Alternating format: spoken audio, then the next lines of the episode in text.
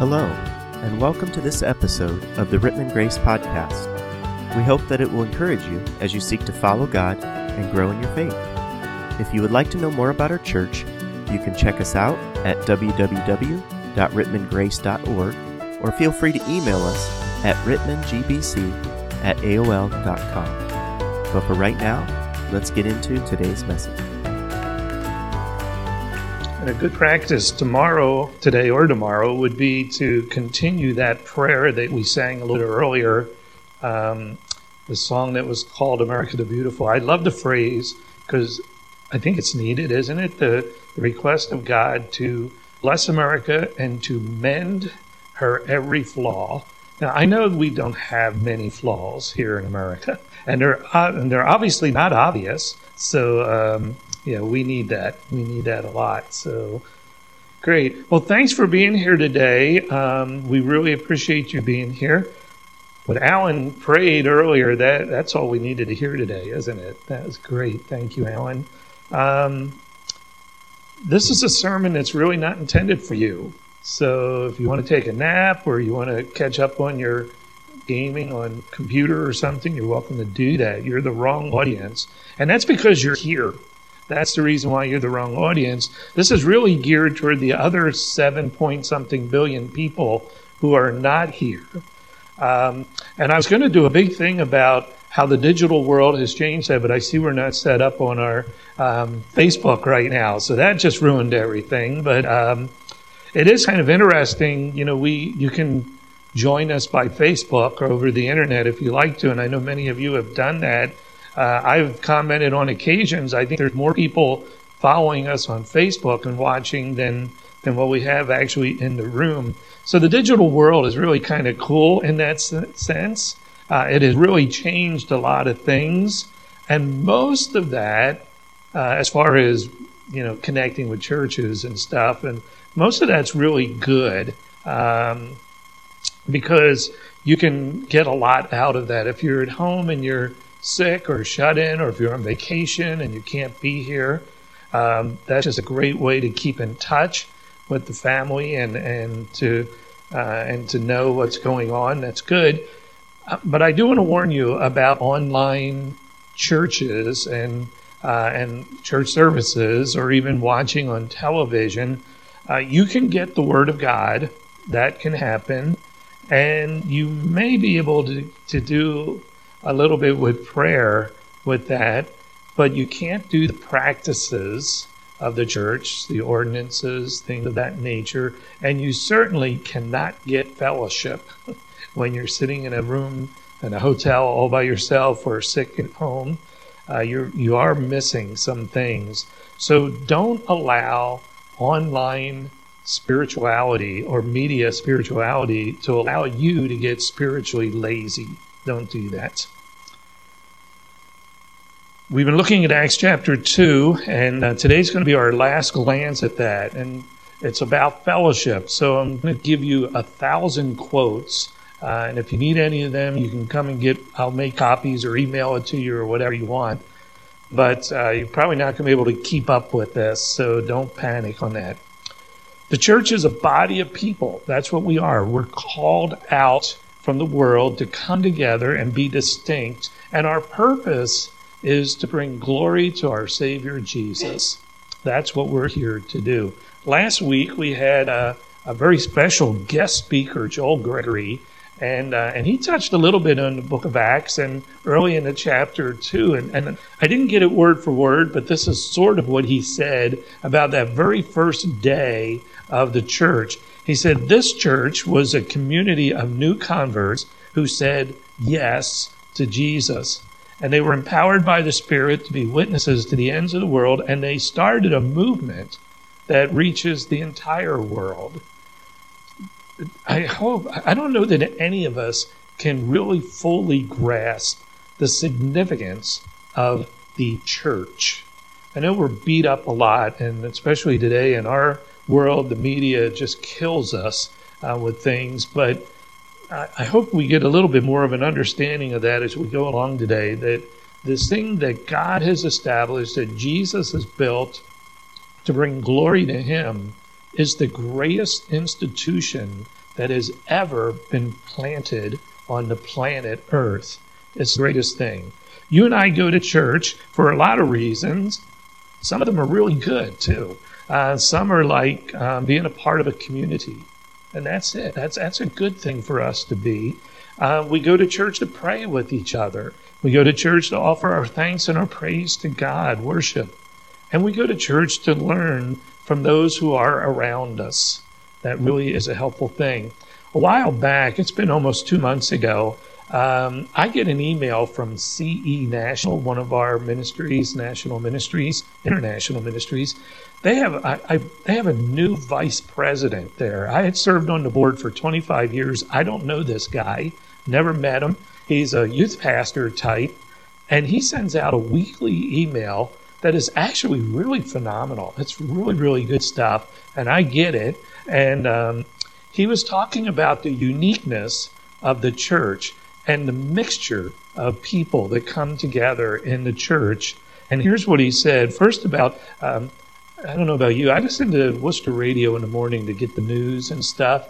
And every single time, I've heard it thousands of times, the commercial for this new thing you can join with the Fox News people where you can get their information. And the first quote on it starts talking about political noise and all the barking and stuff. And I, every time he says that, I said, "That's what you're doing. so stop it. Don't do that." Well, here's what uh, I think it was this youth pastor because there was no citing of who said this, but he's talking about the uniqueness of the church. There's a lot of different directions he goes. Listen to this. Churches are one of the last places in our red blue state world where we rub shoulders with people who hold different political views from us. Isn't that unique? We don't have to agree on everything. And we're also, the churches are where people of different races and social economic status spend time together, engaging in meaningful connections. Also, churches have intergenerational connection where kids can learn to form healthy relationships with friendships with adults outside of their families. That doesn't happen anywhere. I, I know Ann and I are just so thankful that when our kids were growing up, uh, especially for Josh, he had Harry Spiker and he had Jack Stillwagner and John Sobchak. These guys who, these men who took an interest in him. And I can, I don't know how many times it happened. It wasn't hundreds or anything like that. But I can remember uh, Jack or Harry coming out to our woods and camping out there with Josh when he was a young, younger, much younger guy, and just pouring themselves into it. That doesn't happen anywhere in the world. It's only through the body of Christ that we do these things. Churches offer teaching that you really need to know. We offer programs that can help and, and encourage families. We offer community where you can build relationships with each other. And we offer the practice of reconciliation the right way, the way that the Bible has it described. You have to be in the same room to experience all those things. Richard Halverson was the longtime um, chaplain of the United States Senate. I think he served for like 50 years or somewhere around that. Great man, really a great man and uh, he's with Jesus now. But uh, here's some things that he says about the church, and and he's going back to that Acts two day, but bringing it up to today. It's not a good statement. He says, in the beginning, the church was a fellowship of um, men. Okay, the church was fellowship centered on Christ, of men and women centered on the living Christ. That's who we were. The church in Acts 2 centered on the living Christ. Then the church moved to Greece and became a philosophy. Then it moved to Rome and became an institution. Next, it moved to Europe and it became a culture. And then finally, it moved to the United States where it became an enterprise. Ouch. That's not good. And, and it is true. Uh, hopefully not here, but uh, and there's others. We're not the only church that does something right once in a while, but there are churches that it's just a big business. Uh, it's become much more media oriented and much more entertaining oriented. One of the worst things that our church can do is to take our eyes off of the essentials. And we've been saying for the last few weeks that among those essentials are this verse 42 of Acts 2. They devoted themselves to the apostles' teachings, to the Word of God, to fellowship, to the breaking of bread or the ordinances, and to prayer. Those are the essentials that we must stay connected with uh, as a church. Chuck Swindoll said this We don't need marketing devices, worldly strategies, live entertainment, or a corporate mentality, not if the glory of God is our goal. If that's our goal as a church and we succeed at that, at bringing glory to God, we don't have to have billboards or, or pamphlets to hand out to anybody. People will flock to be with us. But if we sacrifice the essentials of the Bible teaching or the essentials of the ordinances or a prayer or a fellowship, then we've abandoned the main reason for why we exist. It's all about the glory of God. Unfortunately, and I hate this, that we live in a postmodern, post Christian era.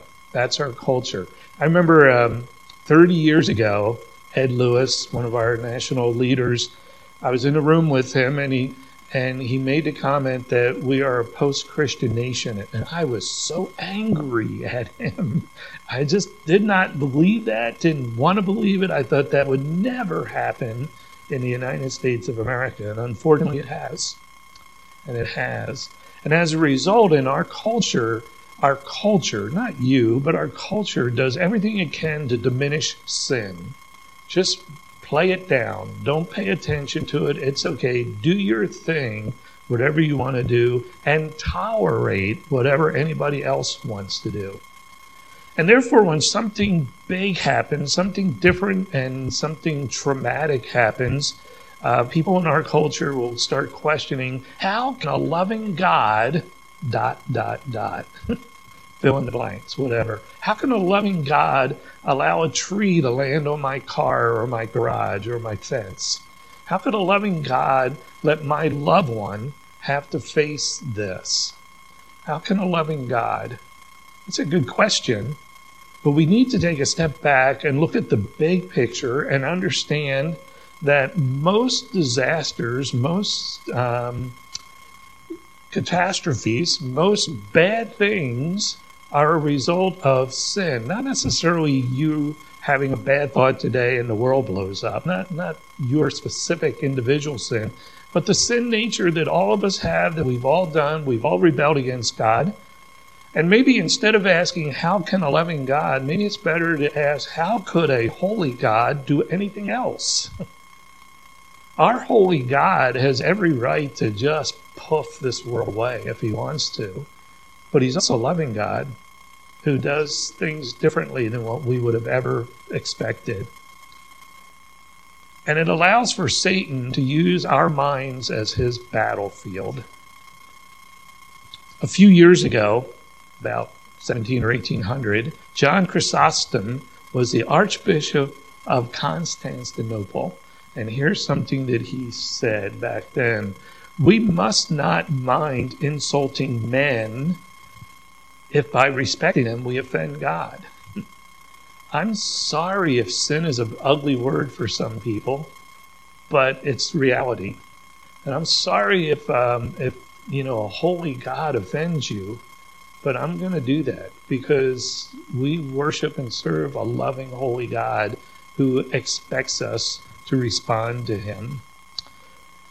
A while back, and I don't know when this happened, there was a, um, a, writer, an author named Stephen Carter, and he tells a story about one time he had the magazine called The New Yorker. I'm not sure, but I think it's from New York. And in there, there was a cartoon. And the cartoon was a young boy standing at a blackboard and was writing an equation on the blackboard. And the teacher was standing beside and watching off to the side. And here's what the equation was that he wrote 7 times 5 equals 75. Modern math. And he turns and tells the teacher, It may be wrong, but it's how I feel. And then Mr. Carter observes this. He says, That's the problem.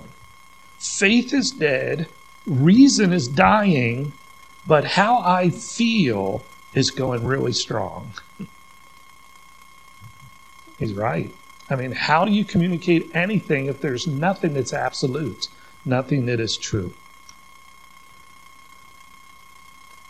We come to church for certain reasons.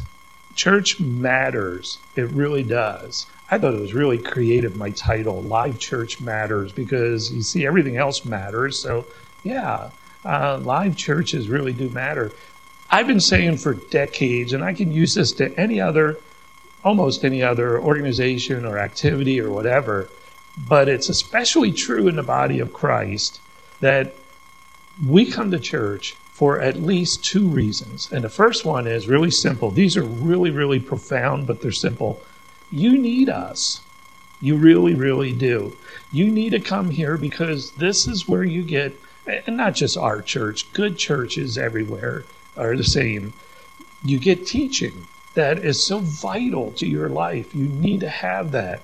You get a chance to worship corporately. You can't do that alone in the woods. you need to do that with other believers.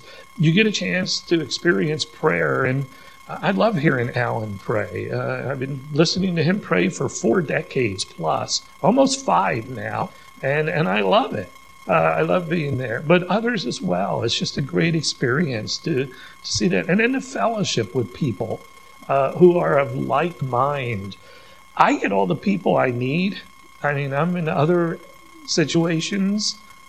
I can throw myself into those, and I enjoy that. They give me opportunities to minister to people, but it's only when you're with the body and, and fellowshipping with each other that uh, you really get what you need. So I need this you need this. You need to be at church. But that's not the only reason why. The other reason, which goes back to that, is we need you. We need you. We need your gifts. We need what you have to offer to each other. So if you're missing on a given Sunday, then the whole package of who you are and what you bring is gone. It's not there. We don't get to experience that. And it's always possible, and I realize this is, I'm not trying to be manipulative, but it's always possible that the day that you miss would be the day that some, let's say a visitor comes who knew you, and you're not here to say hello to them and to welcome them and to greet them. And they go away saying, Boy, I didn't know anybody at that place. I think I'll try something else. And it's always possible. Um, I don't want that to be a guilt trip for anybody because you are allowed to be sick and you are allowed to have a vacation. Although I don't like Dave Jensen going away. I never, he, I get so mad at him every time he goes away. He knows that it's like, you're kidding me. Really? Didn't you go away 10 years ago? Stop that. And, but anyhow, um, that's because we need him. We need each other. That's how we grow. We need each other to express worship corporately. And we need each other because we need to chisel away at the things in our lives, those rough edges. And you can't do that unless you have friends who hold you accountable. We also need each other for encouragement. That's very vital as well. So you must leave room in your busy schedule for the most important thing in your life, in the world, and that's Jesus Christ. You must do that. Churches need to be careful too. Um, we don't want to busy schedule everything. Uh, I've been I've been at churches like that where uh, every minute of every day there's something in the bulletin. If we did that, realize that doesn't mean you have to be there at every single thing that ever's happened. You need to leave room for family, but don't make that the center of your world. Um, I mean, it's important, obviously, but Christ is first. And you need room for ministering to your neighbors and friends, and you need to be able to do all that. Uh, don't overlook those things. Here's good news The Pew Forum, 2019 study, that's not that long ago. And um, they say this the people who actively attend church are happier and healthier than those who don't. That's good news. Good reason to go to church. You're going to be happy and you're going to feel better. I think that makes sense. Our good friend, uh, a great Bible teacher from the past, he's with the Lord now, but a guy named Howard Hendricks. He was a professor at Dallas Seminary. Great, great man. Great preacher, great uh, writer. And he said this He said, Every Christian needs at least three individuals in his or her life. Everybody needs at least three individuals in his or her life someone to mentor us, and one who we are mentoring. And as I read the rest of the stuff, I never figured out who the third person was. So I just added, he's a friend. So you need a friend. You need a friend. I think Howard would be okay with that, but he's not here to defend himself anyhow. Here's what God says in his word about going to, to church. Oh, have the two impacts. Did I not have that? Did I not have that? Okay, I must not have uh, that reference in there. My fault. In Hebrews chapter 10, verse 25, here's what it says Let us not give up meeting together, comma. And you know what? That takes discipline on our part to meet together. You all know the, the story about the woman who Sunday morning called up the steps to her son and said, Get out of bed, get dressed, we have to go to church. And he said, Give me one reason why I have to go to church. She said, I'll give you two. You're 40 years old and you're the pastor. Get up and get going. And, um, and I think she was right. Let us not give up meeting together for all those reasons, all those great reasons. Then it says, as some are in the habit of doing. Well, that's an easy habit to get into. Um, you know, just missing what you know is right and best. It's real easy to do that. But it goes on to say, but let us encourage one another. That's good. We need that. And all the more as you see the day approaching. That day is the day when we will stand before Christ. It's really talking about uh, a future prophetic day, but we're all going to stand before Christ sometime to give an account for what we've done in the body, whether it's good or evil, 2 Corinthians 5.10. And missing church, although it's not a big deal, I mean, anybody, you could stay home once in a great while, and it's not going to plague you in any way. But the habitual aspect of that has all kinds of danger written across it. I know uh, my friend Bob Combs and I have, have done things together for 40 years, and leading pastors is something that we like doing. And we've observed that the pastor who stops coming to the ministerial gatherings where we're all really close friends, care a lot about each other, minister to each other, pray for each other, and then all of a sudden there's that one wayward sheep that doesn't come anymore. And they don't come, and then they don't come, and they don't come. And then we'll go look them up and we'll find them and we'll maybe take them to lunch or talk to them or whatever we're going to do. And you find out they're in a whole world of trouble in their ministries. And isn't that the way it happens? And instead of coming to the place where you get help and strength, we hide out. Maybe we're embarrassed because I'm the only person who's ever had a problem. None of you have ever had a problem, and I'm embarrassed to admit mine, or whatever the reason. We need each other to spur each other on to good works. you need someone who believes in you, someone who stands by you, someone who guides you, someone who will model Christ for you. It brings encouragement, it brings wisdom, it's an example, it brings accountability. Part of what makes the church attractive is when Christians are not afraid to be personal and transparent with each other. There's going to be difficult times. We've faced it, but that's because people are difficult. You need to care and you need to be real. Knowing Christ involves relationship, and growing in Christ also involves relationship. Here's what happened as a result of that first day in the Christian church, verses 43 through 47 of Acts 2. It says, Everyone was filled with awe, and many wonders and miraculous signs were done by the apostles. All the believers were together and they had everything in common. Selling their possessions and goods, they gave to anyone who had need. Every day, they continued to meet together in the temple courts. They broke bread in their homes and they ate together with glad and sincere hearts, praising God and enjoying the favor of all the people. And the Lord added to their number daily those who were being saved. It said that they were in awe. That word means uh, an attitude of reverence because God is at hand. I think in the bulletin I have Acts 5 5 and verse 11, chapter 19, verse 17. Those are situations where God was at hand and they were in awe. Ananias and Sapphira, that whole story, man, you better believe they were in awe when, when uh, people were lying to God and dropping dead that sort of had an impact. In Acts chapter 19, verse 17, there were some people who were not followers of Christ, but they were uh, going around casting out demons, and they were saying, Come out in the name of Jesus and, and Paul, his apostle. And you know what happened there? They actually came upon a demon who jumped all over them and said, I know Jesus and I know Paul, but I don't know you. and then the demon beat the tar out of them. And, it, and the other people were like, I think I'm in awe of what just happened. That's pretty amazing.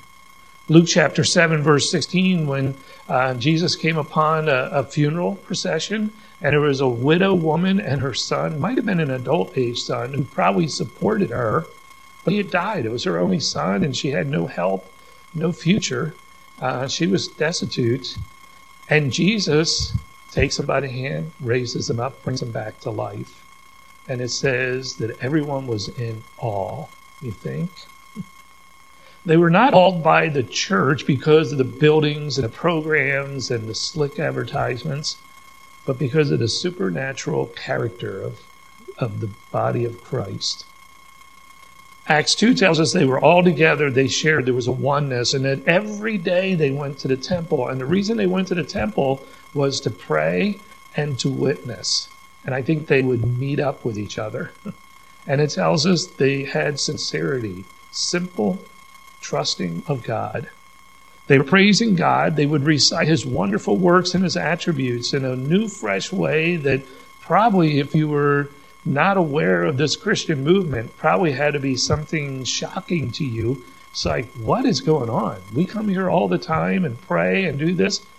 You guys are zealous you guys are really excited about this. What do you know that we don't? And the Bible tells us that at first, at least, they were viewed favorably by the people around them because their goal was to exalt the Lord. And this brought joy. Here we go with the two impacts. This is what happened for them. They were an attractive church because they found favor with the people.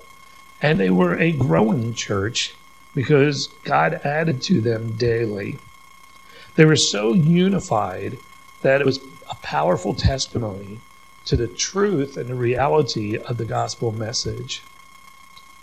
You and I need to stay convinced of the truths of God's word. That's what helps you and I endure whatever we have to face.